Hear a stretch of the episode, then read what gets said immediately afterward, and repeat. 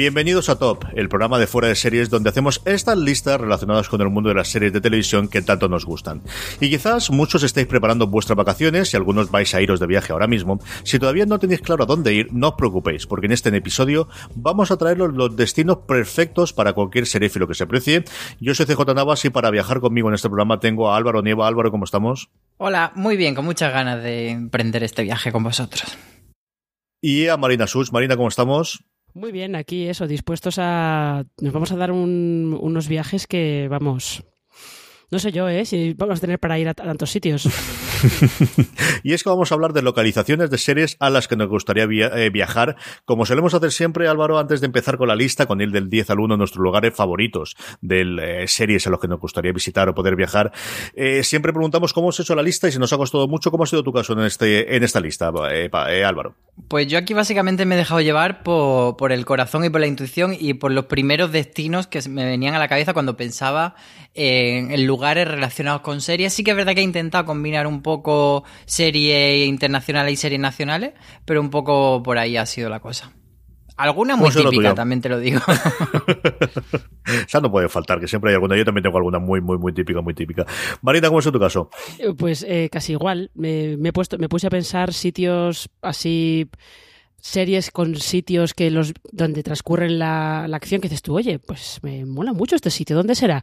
Y me he quedado un poco así. Luego, es verdad que debí hacer como cinco listas, porque si me van de repente se me van ocurriendo cosas, cosas nuevas, pero yo creo que ha quedado, la que tengo creo que ha quedado bastante heterodoxa. Yo empecé a hacer la lista y los primeros cinco o seis que me venía Carlos, esto, son esto no son localizaciones, son platós. No puedes visitar platós, que esto ya lo han destruido y ya lo han roto. Piensa en localizaciones. Y a partir de ahí la cosa quedó medianamente apañada, buscando tener, eh, tengo muchas internacionales y alguna que otra eh, nacional. Mm, algunas combinando series que me han gustado muchísimo y que recuerdo muy claro ese lugar. Algunos que he visitado ya previamente y que puedo, de hecho tengo dos de ellos en, los puestos que los comentaré casi al principio del programa. Y luego, eh, algunos sí que lo tenía muy, muy claro y luego al final tengo un, decorado, pero ese no podía dejar de dentro. Así que ya, ya me, me ha costado dejar de fuera el otro, que lo comentaré luego al final, pero el otro no, no podía dejar de tenerlo. Vamos con todas estas localizaciones, vamos ya con la lista como tal. Álvaro, ¿cuál es la localización de serie que ocupa el puesto número 10 de tu top? Venga, pues voy a empezar con una facilita y bastante típica, que es San Juan de Gaztelugache, en Bermeo, y Zumaya, el Flix, esas dos localizaciones del País Vasco, en las que hemos visto rodar Juego de Tronos, y, que yo tengo muchas ganas de ir, primero por ver ese Roca Dragón, que es esa escalinata de San Juan de Gaztelugache, y, luego esa playa por la que solían desembarcar eh, todos los que iban a visitar a Daneri a esa zona. Entonces, eh, me apetece mucho verlo. Eh, San Juan sí que lo vi cuando fuimos, nos llevó Antena 3 al rodaje de Presunto Culpable, que era por toda esa zona pero lo vimos desde, desde, la carretera y así un poco de lejos y me quedé con las ganas de, de, darme la caminata esa de subir la escalera. Y bueno, de pasar pues unos días más por allí por el País Vasco más relajadito. Y, y en, en, cuanto a esta localización de Juego de Tronos yo eh, la única que sí que he visto es el Real Alcázar de Sevilla que me gustó mucho. Y, y, también salía en la serie el, la Alcazaba de Almería que también la he visto. Y bueno, pues me quedan unos cuantos por ver así que es una cosa pendiente. No sé si vosotros sois muy de de Juego de Tronos habéis visto ya alguna otra localización? Eh, Marina, yo creo que ha visto mucho más que yo, ¿no? Eh, bueno, yo he visto los Reales Alcázares de Sevilla hace mucho tiempo, también es verdad. Eh, yo sí que he estado en Girona, por el casco antiguo de Girona, que ya sabéis que fue... Ah, es verdad, yo también. Desembarco del mm. Rey. Y ah, la subida de San Juan de Gastelugache yo sí que la he hecho y os recomiendo que en verano no la hagáis morís de calor, hay mogollón de gente y además la ermita que hay arriba hay una campanita cuando llegas a la puerta y todo el mundo que sube toca la campanita. Y estar dos horas aguantando oír tocar la campanita cada cinco minutos dan ganas de matar a alguien. ¿Sabes? Entiendes a Daenerys con esa compulsión suya por gritar Dracaris. No vayáis en verano. Ya sabéis que Marina no es la nueva embajadora de turismo de San Juan de. Lo tenéis claro todo. Sí, bueno, es que yo fui en agosto. Agosto no es una buena época. Marina y Osuna, ¿te lo has dejado que también has estado? Cierto, he estado en Osuna. Osuna es un sitio, es un sitio curioso. Es así pequeñito. La parte, lo que es el centro es mono, tiene muchas casas blancas. Hay un montón de conventos y de monasterios, porque la duquesa de Osuna era importante.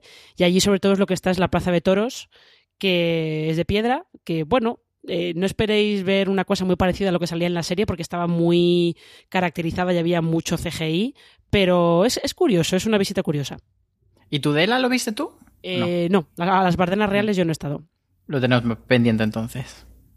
¿Cuánto, cuánto ha abierto Juego de Tronos? Eh, yo creo que estará en alguna lista más y, bueno, especialmente a Irlanda, ¿no? Desde donde le, tenemos toda la parte norte de, de, pero vamos, ha abierto un montón y todo lo que tuvimos en Croacia con Desembarco del Rey, de, verdad que, que, es lo que yo creo que fue Nueva York en su momento para, para el cine, ¿no? Y de tenerlo, la cantidad de localizaciones que ha traído eh, Juego de Tronos, visitas en Osuna, comentaban, ¿no? El, incremento tan impresionante que habían tenido de, de visitantes de, después de Juego de Tronos. Yo el único que recuerdo ahora de cabeza, yo creo que ahora no lo he visitado, yo creo que Osuna no ha llegado a ir. Y yo el, en Sevilla sí, además los Reales Alcázares yo he tenido la suerte de visitarlos dos veces, las dos veces de noche, porque era eh, mi otra vida universitaria, las dos veces que he ido siempre ha sido por congreso y ellos suelen, después de cuando terminan la visita durante todo el día, suelen dejarle aquello para tener alguna invitación, eh, igual que cuando alquilan para empresas, y las dos veces eran cosas universitarias y haciendo un cóctel allí me pareció un sitio maravilloso, de verdad, desde los grandes desconocidos de Sevilla y que celebro que gracias a la serie podía acercarse más gente porque al final tiene la Plaza España y tiene estos lugares evidentemente, y la Torre del Oro y, un montón de sitios más. Y el, el, el, archivo de India yo creo que es otro tan gran desconocido que a mí me encantó y estuvo en una exposición maravillosa. Y los Reales Alcázares, si vais a Sevilla, de verdad que vale la pena. Es una, es una preciosidad del lugar. A mí me pareció delicioso y maravilloso. Marina, tu décimo. Mi décimo es un sitio, es un sitio en el que yo sí que he estado y este es un poco y seguramente para los viejunos de, del podcast, a lo mejor sí que lo recuerdan. Eh, no sé si alguno, alguna vez vist, habéis visto algo del prisionero. Esta, uh -huh. esta serie en la que eh, un, suponemos que agente secreto inglés lo secuestran y lo llevan de repente a una villa en la que no sabe qué está pasando y él deja de tener un nombre y tiene un número.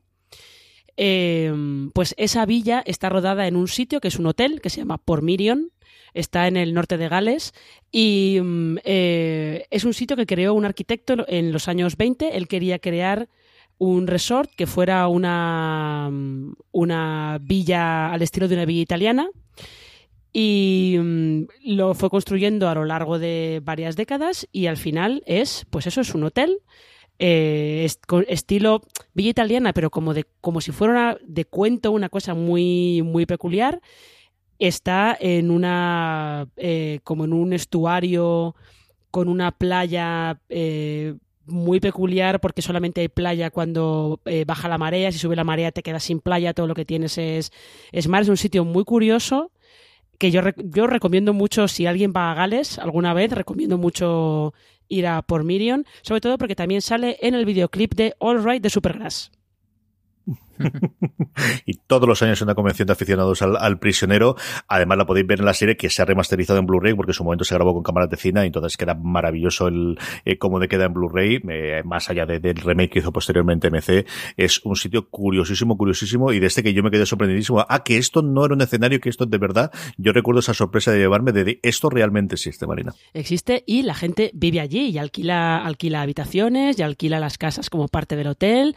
No es un hotel barato, como os podéis imaginar, eso sí. Mi décimo es, bueno, pues eh, no podía faltar un estadio de béisbol, que queréis que os diga? Así que al final yo vuelvo a hablar de Pitch, que es una serie que me encantó cuando se estrenó hace un par de temporadas y contaba la historia de la primera lanzadora profesional de las ligas mayores americanas que jugaba para los San Diego Padres, eh, que mm, com compiten en Petco Park, que es como a día de hoy, porque prácticamente todos los estadios americanos, eh, quitando Fenway, quitando Guri todos tienen el nombre de, de una marca eh, que, lo, que lo patrocina. Petco Park es el estadio de los San Diego Padres y bueno, pues sirve aquí un poquito de, me gustaría ver San Diego, que es una ciudad de la que me voy a hablar muy muy bien, más allá de la locura de la Comic Con, que yo no sé si me metería en ese follón, supongo que al menos una vez en la vida sí, por decir, he ido a la Comic Con alguna vez y además ahora cuando estamos grabando, que es precisamente cuando está eh, en marcha la Comic Con del 2019, pero me gustaría ver el estadio y me gustaría ver San Diego, de la que me han hablado especialmente bien, de la gente que ha estado allí de trabajo y que ha estado visitándola, me dice que es una ciudad muy muy chula, muy bonita y por qué no decirlo, porque al final me apetece ver eh, algún estadio de, de béisbol porque sí he estado en Londres cuando han montado el estadio provisional ahora que tuvieron las, las series mundiales, las series eh, que jugaron entre los Yankees y los y los eh, Red Sox, pero no he estado en ningún estadio estadounidense, así que este sirve para un poquito de, de tenerlos a todos juntos, pero al menos este, el, el, que más reciente que yo recuerdo de salir de estadio como tal era el de los San Diego Padres en Pitch. Álvaro, vamos con tu novena. Pues ahora ya me voy a ir de España y me voy a ir a un sitio bastante típico de series, que es Los Ángeles, pero voy a ir a ver una cosa concreta, que es la mansión Rosenheim, que es donde se grabó La Casa del Terror de American Horror Story, la primera temporada, y, me apetece mucho verla por fuera. Es una, una, localización que también ha salido en otras series, como eh, Cazavampiros, El Ley y Orden, Alfred Hitchcock presenta, y que, bueno, pues tiene ese, ese aire interesante, oscuro, etcétera. Y una curiosidad que el año pasado la compraron eh, unos compradores que no sabían que esa era la casa de American Horror Story, pagaron 3,2 millones de dólares, que como hijo, pues ya os podía haber informado un poquito, y estaban en litigio porque decían que, que claro, que no le habían informado los, los, de la inmobiliaria, entonces había mucha gente que iba a verla y le estaban todo el rato molestando y decían que querían que le devolviesen el dinero. Era como, a ver, yo entiendo que puedas protestar porque tu casa tenga fantasmas, como pasaba en la serie, pero porque no te haya informado de que esa roda ahí, pues no tanto. Y luego, ya que estoy en Los Ángeles, pues voy a aprovechar el viaje, me iría al, 4, al 4616 de Greenwood Place, que es donde se grabó el realmente el, 400, el 4616 de Melrose Place, ahí donde está la localización uh -huh. de la casa, y me iría, por supuesto, a la playa de Santa Mónica a ver si están los vigilantes de la playa. Yo conste, fundamental, lo es fundamental. Conste que esto, esto que dice Álvaro, una cosa que se aprende viendo series es que al parecer en California hay una ley por la que cuando vendes una casa tienes que contar todo lo que pase en esa casa. Eh, si hay eh, cañerías que están mal, si hay cosas que hay que arreglar, si ha muerto gente ahí y creo que eh, los propietarios anteriores están obligados por ley, me parece, a haberles haber avisado a los nuevos compradores que habían rodado ahí una serie. Ves cosas que se aprenden viendo, series de televisión. Si es que, si es que somos cultura pura y duda, Marina. Esto, esto es lo que tienen las series. ¿Cuál es tu novena? Eh, pues mi novena, mira, es, es Estados Unidos también, pero no es Estados Unidos continental, porque es Hawái, por supuesto. Eh, en concreto es la isla más grande del archipiélago, que se llama Oahu, que es donde, entre otras muchas cosas, se, se grabó Perdidos. Eh, y además yo creo que todavía hay tours por, por las localizaciones de perdidos, por aquellas playas eh, y por aquellos bosques. Y además en Oahu está también Honolulu, que es la capital de Hawái, y allí se han rodado, se ha rodado la actual versión de Magnum y la versión antigua de Magnum también. Se ha rodado Hawaii Five, eh, eh, Hawaii Five-O no es un sitio en el que solamente estuviera allí Perdidos. Lo que pasa es que lo curioso de Perdidos es que desplazó toda la producción al archipiélago, uh -huh. en, lugar de, en, lugar de, irse de vez en cuando a rodar allí cositas y luego terminar en Los Ángeles, que es lo que se suele hacer habitualmente con muchas de estas series. Sí, señora. Yo sigo también en California, aunque en la, igual que hacía antes con, San Diego, quitando pues, sitios más desconocidos como Los Ángeles o San Francisco, y es una de las más recientes de la que tengo aquí, y es que cada vez que la veo en Big Little Lies pasar por ese puente de Monterrey, que realmente se llama el Bixby Creek Bridge, chico, a mí me emociona. O sea, de verdad que me ha enamorado el esa, las vistas que tiene del, del Pacífico, y ese puente me ha flipado. Es luego buscando porque de las cosas más fotografiadas de esa zona de California, me ha parecido preciosa. Monterrey, por lo que he leído, también es un sitio bastante apañado, incluido el acuario. El resto ya de la familia y del otro hablaremos por otro momento, pero es una parte de verdad, desde el principio, de la primera vez que vi el primer episodio, que me pareció precioso, de eso donde está, es donde tendría que estar, y es una cosa para visitar que me gustaría muchísimo. El puente de Monterrey, el Bixby Creek Bridge, que podéis ver en todas las cabeceras de Big Little Lies. Pero CJ, si haces ese viaje, tienes que alquilarte un coche de esos grandotes de, de madre con familia numerosa de Estados Unidos. Tienes que comprarte un café en el Starbucks, ponerte una trenca y hacértela permanente. Todo eso. Si yo no, el café no... la permanente no tengo el problema. Lo del coche alquilarlo tendré que conducirlo otro, pero vamos, yo la permanente sabes que no tengo problema y el café se me da muy bien. Álvaro, eso no tengo problema ninguno. Pues yo en mi. En, ¿Cuál es tu? En mi número 8 me vuelvo a España. Y me voy al monasterio de Veruela. No sé si, si con esta pista sabéis de qué serie estoy hablando. Solamente con el nombre no. Pues es el monasterio eh, bueno, es una abadía cister cistercense del siglo XII donde se alojó Becker y allí escribió Desde mi celda y aparecía en el Ministerio del Tiempo en el episodio 3 de la tercera temporada que era Tiempo de Hechizo y allí se iban pues Pachino, Amelia y Alonso a, a desarrollar la trama. Y, y, me gusta porque el Ministerio del Tiempo tiene muchas localizaciones y tiene muchas conexiones con con, lugares concretos porque se desarrollan ahí la aventura, pero no siempre ha tenido la oportunidad de ir al, al sitio verdadero y entonces han tenido que, pues, eh, un castillo lo han tenido que hacer en otro que esté más cerca de, de Madrid, etcétera. Entonces no siempre han tenido la posibilidad de rodar en el sitio real y ya con la tercera temporada, que era más conocida la serie, sí que lo pudieron hacer y este es uno de los ejemplos. El monasterio de Veruela, que está en la provincia de Zaragoza, cerca del municipio de Vera de Moncayo, entonces me parece un sitio muy chulo y además el, el episodio mmm, quizá no aprovechaba tanto a Becker, no sé si lo recordáis, pero sí que tenía esa parte como de terror gótico y tal, era, era bastante bonito.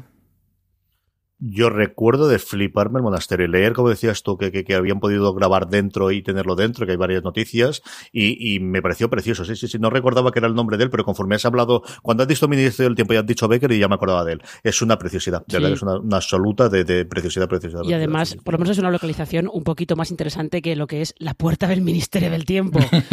que, eh, que, también hay que visitarla. Sí, hay que visitarla. Eh, para quien no lo sepa, está, eh, cerca, está en el centro de Madrid, está cerca del rastro, en la calle Duque de Alba, ¿es? Sí. Uh -huh. Era el, el, antiguo palacio de la de Duquesa de Osuna, si yo no recuerdo mal. De la Duquesa y... de Sueca, creo recordar que era. La Duquesa de Sueca, eso es, gracias. El antiguo palacio de la Duquesa de Sueca. Ahora mismo están, están reformándolo. O sea que no vais a encontrar. Sí, además le han dado un lavado de cara que para la siguiente temporada va. es una puerta totalmente distinta. No, exactamente, no tiene nada que ver con el edificio medio en ruinas que aparecía en la serie. María, ¿dónde estaba? Mi octava, pues yo me voy a ir otra vez a, a, localizaciones de Juego de Tronos y me voy a ir, yo creo que aparte de Irlanda del Norte, la que ha ganado más eh, popularidad con el rodaje de la serie, que es Dubrovnik, en Croacia. Que mm, esto es, curioso porque Dubrovnik antes de la guerra de los Balcanes era la perla del Adriático, era un sitio al que iba mucha gente de, de vacaciones. Eh, durante los 90 con, con, la guerra, pues evidentemente eh, perdieron mucho tirón y después les costó un poquito recuperarse justo después de la guerra y Juego de Tronos les ha venido súper bien para volver a, a, ser un poco lo que eran antes. Sobre todo porque además Dubrovnik, el, el centro histórico, creo que es, es, patrimonio de la humanidad. Así que, pues nada, es un sitio, no he estado nunca y tengo mucha curiosidad por ir es una absoluta preciosidad. Yo recuerdo hace, pues eso, antes de la guerra de los Balcanes, un amigo mío que, que, que viajaba por allá. De los primeros que yo recuerdo de este de largarse, y digo, pero ¿qué haces tú en Croacia? Y dices, sí, no, no, te puedes imaginar lo bonito que es aquello, tanto las playas por un lado como lo que era aquello, y luego, pues eso, tuvieron los, los pobres los 10, 15 años en los que estuvieron totalmente saliendo de la guerra. Y es uno de esos sitios que tengo curiosidad, que todo el mundo que ha ido me ha hablado muy bien, tanto de la parte de lo que vemos, ¿no? En desembarco del rey, de las, de, de las construcciones como de las playas en sí.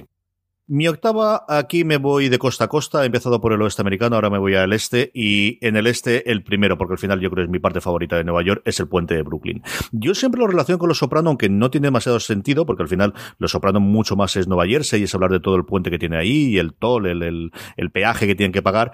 Es cierto que sí que hay varios episodios en los que ellos ven la, se reúnen en Brooklyn y están viendo eh, Manhattan, ¿no? Desde el puente, pero es un puente que yo sí he recorrido eh, caminando, que yo recomiendo encarecidamente hacerlo desde de un sitio desde el otro. Yo de hecho lo hice las dos partes. Salí desde Nueva York por el por Chinatown, fui hasta Brooklyn a un parquecito pequeño que había en la parte que me pareció precioso y delicioso. Además coincidió que tenían, no me acuerdo si era un concierto al aire libre. Es uno de estos recuerdos de, bonitos que tienes al final del viaje, ¿no? De sin tenerlo nada planificado y de repente te encuentras allí con que tiene un sarao montado con el concierto y es un grandísimo recuerdo de lo que mejor de, tengo yo del, viaje mío a Nueva York y luego recorrerlo otra vez andando. Hay puentes más grandes, hay puentes más grandotes, más monstruosos, pero quizás ninguno es tan icónico como el puente de Brooklyn, que hemos visto de verdad en un montón de series, y yo, como os digo, siempre lo relaciono con Los Soprano, aunque no sea el más referente de ayer. Pero es una de las que yo creo que es visitas absolutamente necesarias y de las que no me decepcionaron de la que hice yo dentro de Nueva York. Álvaro, tu séptima. Pues me voy con una localización en la que he estado recientemente y creo que vais a saber cuál es, ¿no? En una que has estado recientemente. Eh Hmm. Tú tienes la agenda de Álvaro más clara. Yo, espérate. Es, es, espérate. ya, es, es que, es que estoy pensando porque últimamente estamos teniendo un poco de, de trajín con todos esos temas. Un viaje picante que hice hace poco. Un viaje picante. picante por las Spice, no, no. Ah, oh, ya sé dónde. Sí, sí, yo creo que voy a estar muy de acuerdo con todo lo que digas ahora. Pues me estoy refiriendo a, a, la ciudad de Cardiff, que fui a, no os penséis mal eh, los oyentes que no piensen mal, que fui a un concierto de las Spice Girls, pero la localización seriefila que allí está es Torchwood, eh, esta serie de la BBC que era un spin-off de Doctor Who, y, y Torchwood, o sea, Cardiff es una ciudad que está un poco dividido el centro, tiene como una parte que está, que es la bahía de Cardiff, que es más nueva, y luego más hacia, hacia dentro de tierra está el castillo de Cardiff, etcétera, y es como la, la parte más histórica. Entonces, en esa bahía de Cardiff, que es, digamos, más reciente, se ha intentado hacer como una zona, pues, de bares, cultural, eh, encontramos, eh, por un lado, el centro del milenio, que es el gran edificio que solía salir siempre eh, en Torchwood, que es muy icónico porque tiene un frontal así metalizado con una letra, una inscripción en gaélico que dice en estas piedras el horizonte canta, porque lo que hay dentro es eh, una ópera, un lugar de conciertos. Luego tenemos el memorial de Yanto Jones, que es un personaje que, lo siento spoiler, pues en algún momento de la serie eh, estira la patita y, es muy bonito porque la serie acabó hace mucho y todavía está ahí, ese memorial que mmm, donde está ubicado es la puerta por una de las puertas por las que se accedía a, la, a la sede de Torchwood y por donde se entraba, digamos, a la oficina eh, de Llanto, que era el recepcionista. Entonces, ese, ese frontal está todo lleno todavía de, de, fotos, de poemas de gente que le dedica, de, de mmm, candaditos, de curiosidades que la gente le pone, como dando a entender el, el amor que le tenían al personaje. Y luego también hay una cosa que a mí me gusta mucho, que es como una especie de torre con espejos, que es a la vez una fuente, que está también en la plaza, y justo ahí era donde estaba el, ascensor invisible de Torchwood, que entonces a mí me gustaba mucho imaginarme ahí entrando con mi capitán Jack Harness hacia abajo. A mí me gusta esto cuando, cuando es, más habitual, ¿no? En las ciudades pequeñas o los pueblos que abrazan, ¿no? Cuando hay un rodaje, cosas como ocurre también con Verano Azul y tiene la estatua y tiene la, la, la placa y tiene el lugar. Oye, yo, yo creo que eso está muy, muy, muy bien. Marina, tu séptima. Mi séptima eh, me voy a ir otra vez a, a, Estados Unidos y mi séptima es Nueva Orleans, básicamente por Tremé, que ya sabéis que es esta serie que hizo David Simon, que estaba ambientada en Nueva Orleans justo después del Katrina y te contaba eh, los esfuerzos de reconstrucción de la ciudad a través de principalmente eh, los músicos, los cocineros y luego pues bueno, gente eh, normal y corriente, gente que a lo mejor no tenía demasiados medios para seguir adelante, como otro de los protagonistas que es uno de los indios del Mardi Gras y a través de ellos eh, te enseñan una Nueva Orleans que no es la habitual, no es la que ves de Bourbon Street y de todas las fiestas y todo, pero ves una Nueva Orleans que te apetece mucho ir a ver, sobre todo ir a esos restaurantes, e ir a esos bares donde, donde eh, van a ver los conciertos y luego en cada una de sus cuatro temporadas hubo siempre un capítulo dedicado al Mardi Gras que además siempre era el capítulo como de ahora va a pasar aquí una cosita un poco trágica y te vamos a hacer llorar un pelín y luego venga, nos recuperaremos un poco. Yo creo que eh, Tremé debe ser como la mejor eh, postal de recomendación turística que ha tenido Nueva Orleans, pero en muchísimo tiempo. Y eso que es una ciudad en la que se han rodado, se han rodado cosas, porque la tercera temporada de American Horror Story, Coven, se rodó allí. Eh, se han rodado también otras eh, películas haciéndola pasar por otras ciudades. O sea que no es que sea una ciudad en la que no se ha rodado nunca nada, pero lo de Tremé, Tremé les ha compartido que, que otras producciones no habían sabido sacarle.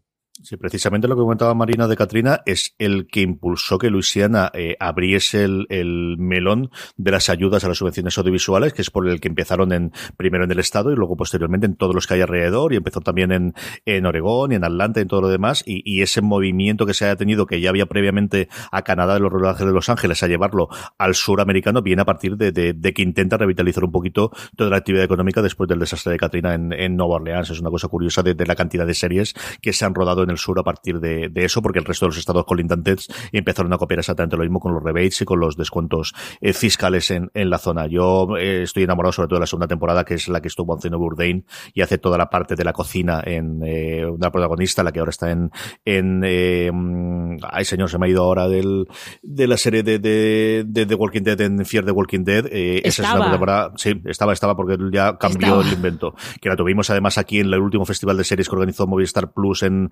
en el penúltimo, creo recordar que estuvo como gran estrella invitada. Y es una temporada que es deliciosa. En, muchas de las cosas en las que cuenta la cocina, luego hay mucho documental que se ha hecho posteriormente también con Bourdain, que era un enamorado de la ciudad. Eh, Nueva Orleans es uno de los sitios que me falta a mí por ver de Estados Unidos. El que a mí no me falta volver a Estados Unidos, que este también ha estado igual que en Nueva York, es la otra gran ciudad para mí de la, de la costa este, mi ciudad preferida por encima de Nueva York, que es Boston.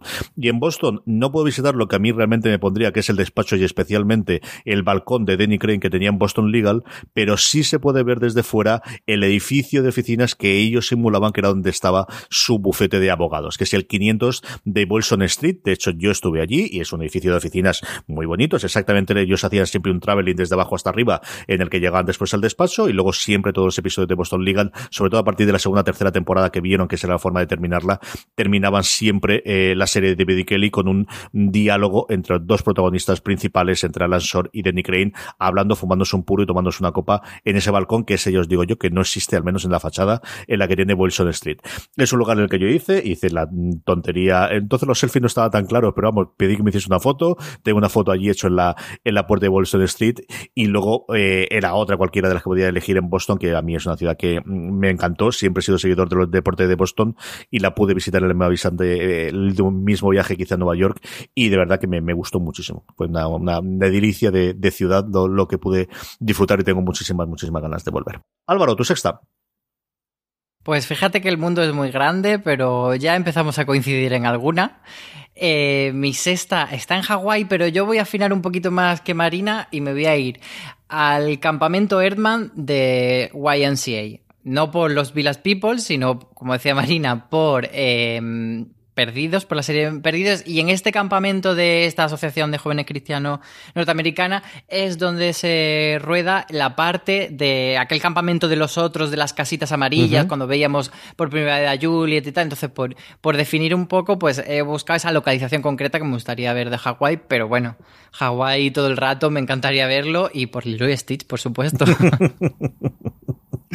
Marina, ¿cuál es tu sexta?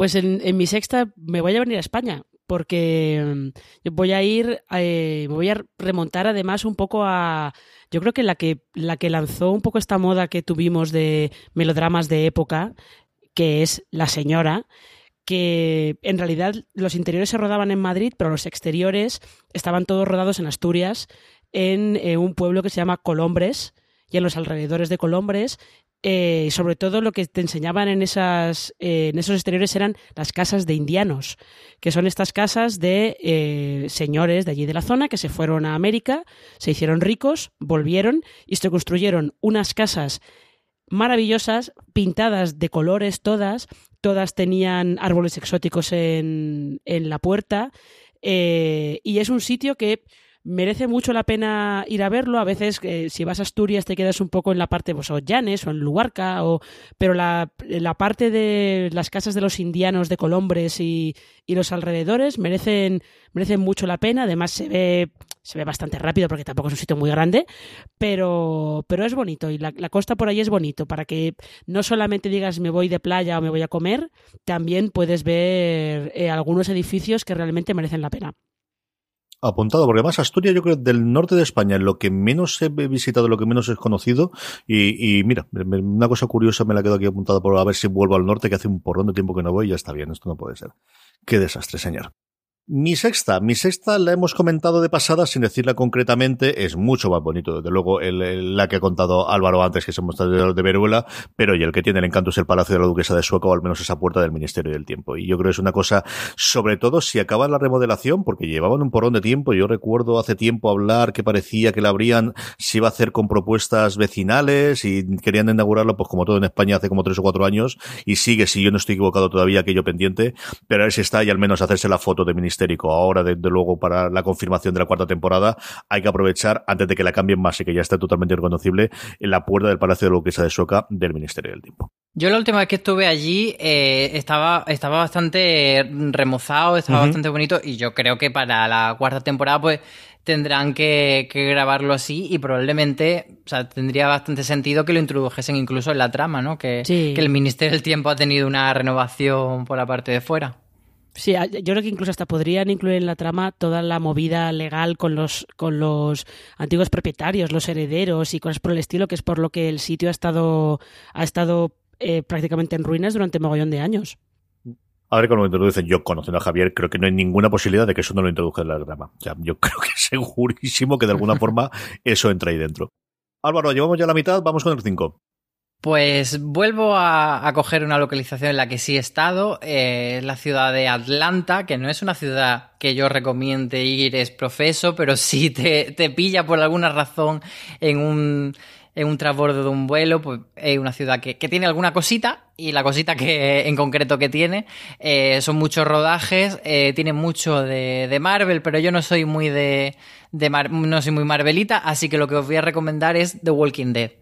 Em, justo, bueno, en el centro de la ciudad de Atlanta hay alguna localización que me gustó mucho. Yo busqué la calle concreta en la que vemos a Rick andar con el caballo, aquella escena mítica en la que se mete en el tanque, etcétera. Y, todo ese primer episodio de Rick entrando a caballo a Atlanta y pasear por el centro lo podéis ver bastante bien en Downtown y reconocer cierto, ciertas localizaciones. Es una ciudad que es un poco rara. Mm, sobre todo para la concepción europea, porque están así como el downtown, no es el típico downtown que tiene muchas cosas, sino es como muy financiero, luego la gente vive en otra parte, pero esa otra parte más residencial no está 100% conectada, entonces es una ciudad así, así. Lo, digamos que lo más turístico que tiene es el Museo de la Coca-Cola, así que ya con eso nos podemos hacer una idea. Pero yo recomendaría de, para el fan de Walking Dead no solo estar en la parte del centro, sino irse hacia un pueblo que hay hacia el sur, que se llama Senoya, que es donde se grabó eh, Woodbury, eh, que era el pueblo del gobernador. Entonces, eh, un pueblo que, que cogieron, un pueblo muy pequeñito, que, estaba prácticamente abandonado y que esa calle principal es la calle principal del pueblo, que es la, calle de, que veíamos en la serie. Entonces es bastante interesante por eso. Y además, al final de, esa calle mítica de Woodbury, cruzando una vía del tren, está la parte de Alessandría. Sí que, es verdad, yo fui, eh, si no recuerdo mal, eh, cuando se estaba rodando la séptima temporada, que ahí también yo estaba como más arriba porque no estábamos pasando esa época de, de The Walking Dead más aburrida. Y Alessandría estaba, pues lo que veías era toda la valla alrededor y veías todo el pueblo, pero lo veías obviamente desde fuera, no se podía entrar. Pero luego había un tour muy chulo de The Walking Dead, porque además todo ese pueblo ha crecido gracias a The Walking Dead. Hay un café con ciertas cosas de Prophetic y, y tal. Y, el tour es guay porque te montan un autobús y claro, tú vas viendo localizaciones que en realidad son bastante no tan reconocible o tan icónica porque es una casa, es un bosquecito, es un pozo, tal. Pero lo chulo de ese, de ese tour es que te van poniendo las escenas en el, en el autobús. Entonces lo vas refrescando, entonces vas viendo, ah, que esta casa es justo en la casa en la que Cal se subía al tejado a comerse un pudding de chocolate. Entonces recuerdas ese momento y lo ves, y entonces es bastante, bastante chulo y como muy inmersivo. Así que si por alguna razón pasáis por, por Atlanta, yo realmente este tour lo recomiendo mucho. señor, muy buen aficionado de The Walking Dead. Marina, ¿tu quinta? Mm, mi quinta es un poco. Yo, ahora, estas que las que tengo yo aquí en el top 5 son una cosa un poco eh, alocada que he hecho yo aquí para, el top. La quinta, eh, me he, ido, he decidido irme directamente a Suecia y a un sitio que se llama Istad, con Y, que es el lugar donde se rodaba eh, Balander donde se rodaba y donde transcurre Balander. Y además Balander, de Balander ha habido como cinco versiones distintas. Esta es la versión que hizo la BBC con Kenneth Branagh, con Tom Hiddleston, antes de que se hiciera famoso, Tom Hiddleston y sus, y sus rizos rubios. Y es un sitio, la ciudad tiene pinta de ser como, meh, un poquito, no debe tener gran cosa, pero es más por los bosques que se ven, por la naturaleza que ves, que ves alrededor. Eh, y es, no sé, es, es, curioso, siempre me picó un poco la curiosidad viendo Balander de cómo sería ir a ese sitio, a, a Istad, así que ahí lo he puesto, el, el quinto. Yo tengo dos sitios cuando leía. Yo la, la serie yo creo que he visto alguno, el de, de, de Brana creo que he visto uno o dos episodios, pero siempre para mí igual antes son las novelas que lo primero descubrí, tanto Istad como Malmo. Y siempre recuerdo en su momento hacer la ruta y cómo podría ver esto y luego podría ir a Estocolmo y qué voy a hacer. Yo sí que he estado en Suecia, vivo tanto Gotemburgo como, como Estocolmo y, y quería haberme escapado, pero fue totalmente imposible porque además pillaba lejos, no estaba bien la cooperación y todo demás, pero me quedé con, con curiosidad tanto de Malmo como de Istad porque además, si yo no recuerdo mal Marina, las novelas sí que dice la calle donde vive él y en la foto, e igual sí. que te haces la típica del 221B de, de, de, Baker Street, también hacerte la de la de Wadander es una cosa que yo tenía en la cabeza. Sí, sí, sí, sí, sí. Esta es muy chula, ¿eh? y esta me ha gustado mucho. Mi quinta, mi quinta es porque la he vuelto a ver y me he acordado de ella y hay un montón, al final son sobre todo eh, decorados lo que tenemos en Legión, que está estrenando ahora mismo su tercera y última temporada, pero hay una en la primera temporada, si os acordáis, el cuartel secreto que tienen los buenos, por así decirlo, que ya ellos llaman Summerland, es un lugar que realmente existe. Es un lugar que está en Vancouver y es un lugar que es un centro de eh, descubrimiento de el, del medio ambiente, por eso está con todas esas pinadas y con todos esos bosques, que actualmente es de una eh, compañía eh, de un banco, tiene pinta que se llama Blue Shore Financial, pues igual que ocurría aquí, por ejemplo, lo que conozco yo que es en la provincia de Alicante, que en su momento la caja de ahorros del Mediterráneo tenía muchos observatorios y muchos lugares de, de medio ambiente y de entretenimiento, y esa casa tan a, alucinante que estaba en alto, que estaba toda cristalada, si os recordáis, luego la parte interior no, evidentemente que eran decorados, pero lo que era casa en sí sí que existe de verdad, está en Vancouver, está en ese lugar idílico en medio de, de todo ese bosque, y como además estaba viéndola y era justo cuando estaba entendiendo el top, digo, mira, esta es una de ellas. Así que ese Summerland de Legión existe realmente, es el centro de aprendizaje, de aprendizaje del, medio ambiente de Blue Shore y como os digo está en Vancouver y tiene unas fotos, no está en el, el interior no es tan bonito como era la serie, pero el exterior es tal, tal, tal como podéis ver en la primera temporada de Legión. Álvaro, tu cuarta. Pues yo vuelvo a España y vuelvo con una serie reciente que ha sacado muchísimo partido a su localización, localización que da el título a la serie. Por supuesto me refiero a Hierro, esa serie de Movistar, ese thriller no tan típico que a, mí me ha gustado mucho. Sí que el, le sacaría algunos fallitos de, la recta final que no ha sido tan trepidante como yo esperaba, pero bueno, tiene muchas cosas que me gusta y entre ellas una de las cosas que me gusta de esta serie es esos paisajes que entre escena y escena te van poniendo y, son realmente un espectáculo y, y, yo tuve la suerte de ir a El Hierro cuando empezó el rodaje de la serie, pero fue un, un, un viaje súper, súper express, nos llevaron eh, un día al día siguiente nos volvíamos, además con, allí tenía el problema de que las combinaciones de avión no son tan sencillas, teníamos que volar a Tenerife, de Tenerife volar al Hierro, y luego una isla que lo interesante que tiene es que a diferencia de otras islas canarias, nunca se ha intentado promocionar el turismo, sino todo lo contrario. El alcalde que tenía el Hierro siempre lo que intentaba era preservar el Hierro, uh -huh. hay muy pocos establecimientos turísticos, muy pocos hoteles, y entonces ese encanto que tiene el Hierro es precisamente eso, no es tan masificado a lo mejor como un Fuerteventura un, o una, una Costa de Eje, etcétera. Eh, y a mí me gusta mucho porque tiene paisajes muy diferentes eh, dentro de la isla del Hierro. Tiene esa parte volcánica, obviamente, que es lo más representativo, pero también tiene en la zona alta una parte como de bosque más verde, que, que se mete siempre la nube y hace esa parte ahí como medio misteriosilla. Y es una isla a la que me apetece volver para, ya te digo, disfrutarla más a fondo y con más calma porque estuve, pero muy poquito. Y, y también una isla que es para amantes de, del buceo. Así que si a alguien le gusta hacer snorkel, que se la apunte. Marina, tu cuarta. Yo en mi cuarta me, me, he ido a una cosa. Aquí yo tenía, vamos a ver, aquí tenía dudas, ¿vale? Tenía dudas eh, sobre qué ponía. Y creo que eh, voy, lo, voy a, lo, voy a, cambiar así en este mismo momento. Yo te, tenía puesto eh, la costa de Cornualles, en uh -huh. Inglaterra, que sobre todo sale mucho en Poldark, pero lo voy a cambiar. Lo voy a cambiar por eh, Shipton Hall, que es la casa de Ann Lister, que se ve en Gentleman Jack.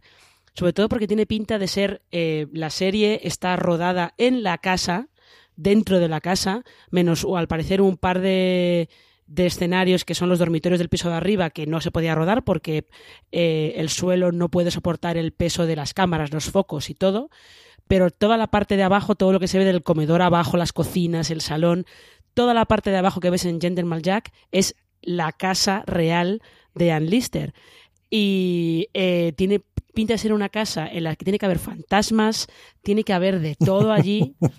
y mm, solamente por ver en estas, estas casas eh, nobles del campo inglés que al final eh, se hacen muy conocidas, tipo eh, Castle, que es la de Downton Abbey, que va todo el mundo. Eh, pues esto me parece una casa como con, con mucha personalidad si queréis que si queréis que lo digamos así y los paisajes que te enseñan de alrededor de Halifax y de Yorkshire todo eso tiene pinta de ser de ser un sitio que merece la pena y que no está todavía muy masificado, que es lo mismo que pasa, por ejemplo, cuando hemos hablado al brillo de Gales, también le pasa lo mismo, que turismo que no sea británico hay poquito. Yo Gales soy enamorado, yo de verdad que, que estuve en alguna cosa y, y, Escocia yo creo también, ¿eh? yo creo que al final la campiña inglesa quitándole el turismo interior muy muy poquito de fuera y es una verdadera preciosidad. Mi cuarta, mi cuarta la ha comentado antes Álvaro y es San Juan, San Juan de Gaztelugatxe, que siempre lo pronunció fatal, así que me perdone sobre todo la gente del norte. Eso sí, como Marina me ha dicho, no pienso ir en agosto. Así que no te preocupes, cariño mío, yo ya iré en, con un poquito más de frío. Ahora, allí como te llueva, también tiene que ser divertido la subida aquella, ¿no, Marina? Sí. Como te llueva. Como yo va a tener que ser una cosa realmente seria, pero yo ya os digo, información de servicio público, agosto no, que además la Archancha corta la, la entrada de coches directamente al parking que hay en la parte de arriba, para que os hagáis una idea. Claro que sí, que si quieres subir ahí al monasterio, pues a sufrir. Eh, como se va a los monasterios toda la vida, qué leche. Hasta ahí podemos llegar. Estamos ya en el podio, ¿no, Álvaro? ¿Cuál es tu tercera? Pues tercera, más típica no puede ser. Nunca he estado yo en Nueva York, así que el día que vaya, que espero que no sea dentro de mucho, me voy a hacer el recorrido por las cosas más típicas de las series. Empezando, por supuesto, por las escaleras de Carrie Bradshaw, que voy a ir yo allí a fumarme el cigar, que yo no fumo, pero bueno, voy a fingir como que me lo fumo, me llevaré unos de chocolate, que, hay, que, que, he visto en foto, porque mucha gente ha ido y se ha hecho la típica foto, que hay una cadenita porque la gente que vive allí está hasta la narices, pero ahí hay que ir a sentarse.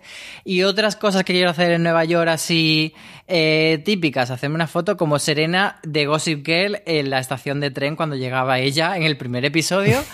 ir al edificio que hace esquina de Friends y tomarme una pizza de las pizzas de Louis que se tomaba el, en la cabecera de la serie. Aunque Louis ahora ya no esté, pero bueno, yo esa pizza la tengo que probar. Di que sí, di que sí. Ay, qué grande, qué bonita Nueva York. Marina, tu tercera. Eh, mi tercera también está en Estados Unidos, pero está en la otra costa. Lo que pasa es que es de estas cosas que son que te engañan, ¿no? La magia del cine, como quien dice. ¿Vosotros os acordáis de Cabot Cove, del pueblo de Se ha escrito un crimen? Uh -huh. Que, se supone que se supone que estaba en Maine. Bueno, pues el pueblo real donde rodaban los exteriores de Se ha escrito un crimen no estaba en Maine, estaba en California y se llama Mendocino. Mendocino, California. Eh, y es un sitio, la verdad es que eh, el puerto que te enseñaban con todas las casitas y, y todo eso es un sitio mmm, curioso que tiene pinta de ser bonito. Hombre, ya de paso ir a Maine tampoco tampoco creo que pase nada porque vayamos a, a Maine o a los Hamptons. Lo que pasa es que las series suelen tener esa costumbre de que si tú ves una serie ambientada en los Hamptons, tipo Revenge o incluso Affair, lo más probable es que esté rodada en Carolina del Norte. Pero bueno, en fin, eh, ya sabéis, la magia de la tele.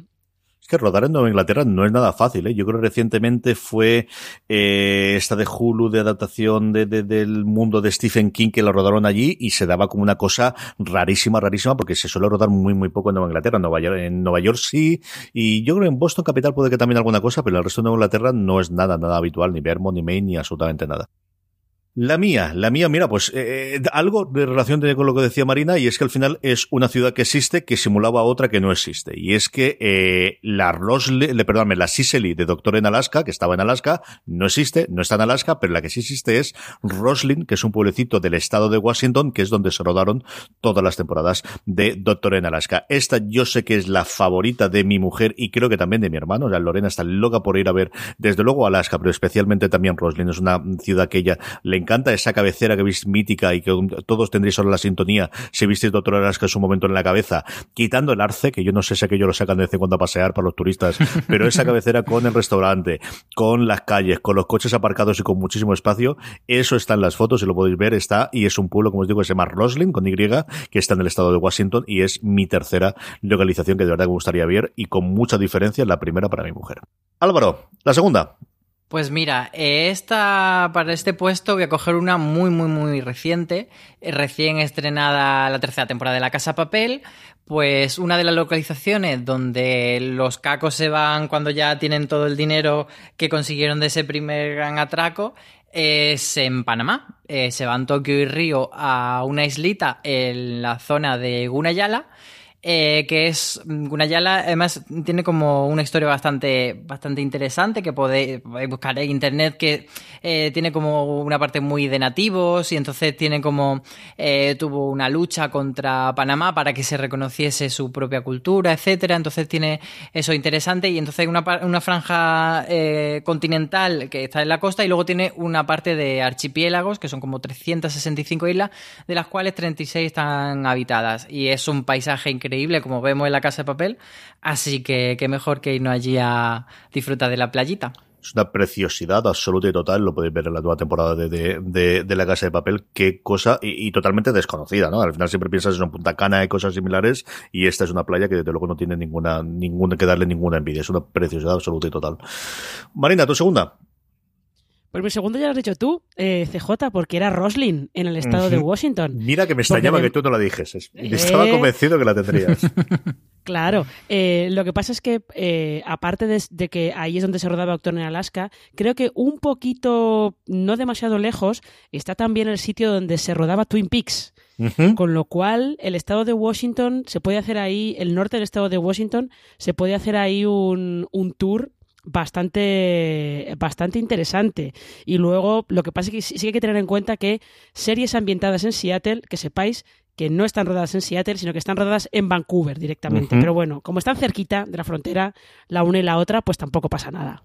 Recuerdo eso en, eh, en Fraser, que, todo lo que tenían era la imagen que habían tomado, que la tenían en la cabecera y salía de ahí y lo tenían montado y todo se había rodado de fuera. La segunda, la segunda es mi trampa, y ya lo confieso desde el principio, pero yo tengo que ver el puente de una Enterprise y sí, ya sé que es un decorado, ya sé que los botones no funcionan, ya sé lo que queráis, me da exactamente igual. Durante mucho tiempo, no sé si está cerrada, había en Las Vegas una experiencia que te la recreaban completa, la han recreado ahora además que después de la segunda temporada de Enterprise, eh, de, de, perdón, de Discovery, han recreado la Enterprise y el puente de la clásica, eso tiene que existir en algún sitio, yo creo que eso tiene que explotarlo, ha habido un montón de giras en las que la han llevado, yo tengo el puente de una y ya sé que es mentira, me da exactamente igual. Una de mis localizaciones favoritas y que me encantaría poder ver es sentarme en la silla de capitán o incluso como si tengo ese primer oficial, ¿eh? no tengo problema en irme a la parte científica, pero a mí el puente de una Enterprise desde siempre es una cosa que me encantaría ver y sé que a mi padre, querido padre eso es una cosa para ir a ver con él, que sé que le volvería loco a él también. Así que el puente de una Enterprise con todo lo que tiene es mi segunda localización que no dejaría de perderme. Y con esto terminamos, Álvaro. Nos queda solamente una. ¿Cuál es tu localización favorita de series para visitar? Pues fíjate que la mía es también un plató, pero yo no he hecho trampa porque este plató sí que se puede visitar, así que yo me he ceñido a las reglas. Se trata de Wisteria Lake, la calle Mujeres Desesperadas, que en realidad es Colonial Street dentro de Universal Studios de Hollywood. Entonces, eh, estos estudios de Hollywood sí que se pueden visitar. Ahí eh, lo típico que te, te montan en un trenecito y te van llevando de plato en plato. Y esta calle es una calle que, mm, que se ha usado en, en muchos otras cosas y, y se usó durante años, por supuesto, para mujeres desesperadas, pero que sigue estando, no es el típico decorado que luego eh, tiran y, ya no está. Lo que pasa es que para adaptarlo a, las siguientes series, siguientes películas, pues sí que van cambiando, eh, quitan una valla, pintan una casa de otro color, entonces cuando yo vaya a ver Colonial Street no sé qué quedará de ese, de ese Wisteria Lane, pero bueno, sí que es visitable. Por ejemplo, para así como curiosidad, la casa de Susan Meyer se había usado antes en Deep Impact, la de Gabriel se reutilizó luego para el piloto de Mockingbird Lane y, luego lo que me se ha grabado allí ha sido la serie esta que hicieron de About a Boy de NBC, que usaba la casa de Mike Delfino y la de Karen McCluskey. Entonces, no usaba las casas principales de las mujeres desesperadas para que no pareciese como que estaban metiéndose en otra serie, pero sí que esa calle Colonial Street sí que se sigue usando. Entonces, eso, no sé qué quedará de Wisteria Lane, pero tengo muchísimas ganas de verlo. Pero eso es como eh, Stars Hollow, que creo que, se, puede, se puede visitar porque es también un decorado en, en los estudios Warner también por allí cerca de Los Ángeles y me parece que también te hacen el tour con, con el trenecito y creo que el templete de Stars Hollow todavía está ahí, porque eso luego se ha reutilizado para bastantes otras series. A mí me ha dejado loco Álvaro con lo que la casa de Gabriel era la del piloto de Monkey Bear Lane, que fue este reboot que hizo Brian Fuller de Monsters, que yo lo recuerdo mucho cariño. Vamos, en la vida podía haber pensado que había reutilizado eso, pero ni de para Dios, madre mía de mi alma. Si es que aquí se reutiliza todo del mundo, la, fantasía del, de, las series y del cine, esto es lo que tienen. Marina, ¿cuál es tu número uno? Eh, pues yo aquí, en el número uno, también he hecho muchas trampas, pero al final he decidido quedarme por una ciudad que eh, sale mucho en las series, pero casi nunca sale como tal, que es Toronto. Eh, si vais a Toronto, en realidad es una ciudad muy normal, sea, normal y corriente en el sentido de es una ciudad muy norteamericana, con lo mismo, lo que es el centro es el centro financiero. Eh, lo que pasa es que una vez que estás por allí te das cuenta de, que efectivamente sus calles pueden hacerse pasar sin ningún problema por calles de Nueva York, calles de Chicago, eh, por calles de, de, cualquier ciudad estadounidense que no hay problema que da el pego, porque hay muchos rascacielos de, de cristal, eh, algún edificio por ahí de vez en cuando así del siglo XIX un poco, un poco especial y dan el pego igual. Pero sobre todo eh, Toronto en este caso es recomendable para los fans del cuento de la criada, porque la serie se rueda entera allí tanto las partes de Gilead como las partes que sí que son en la pequeña América en Toronto. Y es una ciudad bastante... es curiosa. Eh, hay que tener un poquito de dinero para poder aprovecharla bien, porque no es barata. Pero eh, yo creo que merece la pena, merece la pena incluso sin que haya un montón de monumentos que ver, porque no hay tantos. Pero bueno, es curiosa. ¿Cómo de friki sería irse a Toronto vestido de criada? bueno, eso tiene, eso tiene que ser ya como el, top. De criada o si quieres de, eh, del doctor Lecter, porque Aníbal también la rodaban por allí. Ah, mira. Además te pilla cerca de las cataratas de Niágara, está en un salto de si estás en la zona norte de, Estados Unidos puedes acercarte también, está cerca de Búfalo, está de lo demás. Esta es una de las que yo tengo pendientes, de si alguna vez hago la costa este en coche, dar un salto menos a Toronto, patarar en, en las cataratas de Niágara y luego subir para arriba. O sea, tengo mucha, mucha curiosidad yo. La mía, la mía la ha dicho Marina al principio del programa y es por Merion, donde se rodó íntegramente El prisionero, la serie clásica de la BBC. Yo me quedé flipado cuando la vi la primera vez, me quedé más flipado todavía cuando me enteré de que eso realmente existe y con dinero, simplemente con dinero no tiene hace falta nada más. Puedes ir para allá y es uno de esos viajes que tengo guardado de alguna vez en mi vida.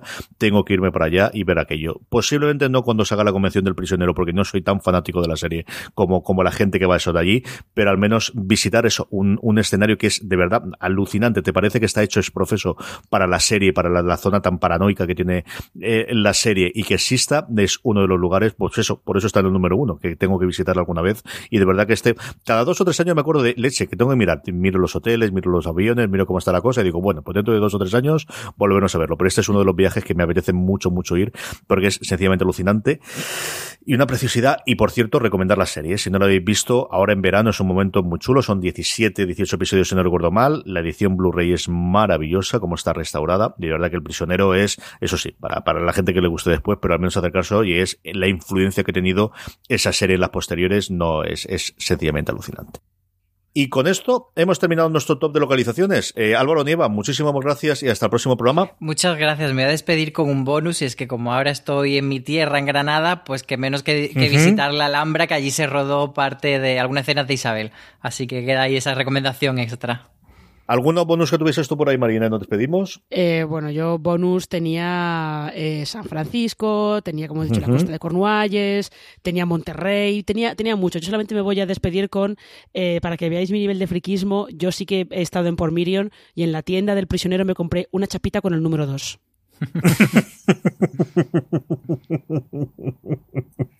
Eso me lo tienes que contar, me tienes que enseñar la foto. Eso no me lo he contado, Gamberra. Eso tengo que mirarlo. La próxima vez que nos veamos, me tienes que enseñar la foto de por Miriam. Yo me había quedado una que era el despacho de Aníbal, porque estoy enamorado del despacho de ese señor. Y sí, ya sé que era un, decorado, ya meterlo un decorado me parecía muy, muy feo. Así que no lo metí al final. Eh, pero, que señor, que sigo acordándome de ese despacho rojo. Yo tuve durante un tiempo en mi casa una pared roja solamente por el, por cómo quedaba el despacho rojo. Eh, con eso hemos terminado, como os decía. Gracias por escucharnos. Mucho más contenido peraniego y de de en foradeseries.com, nuestro canal de podcast. Gracias como siempre por escucharnos y recordad, tened muchísimo cuidado ahí fuera.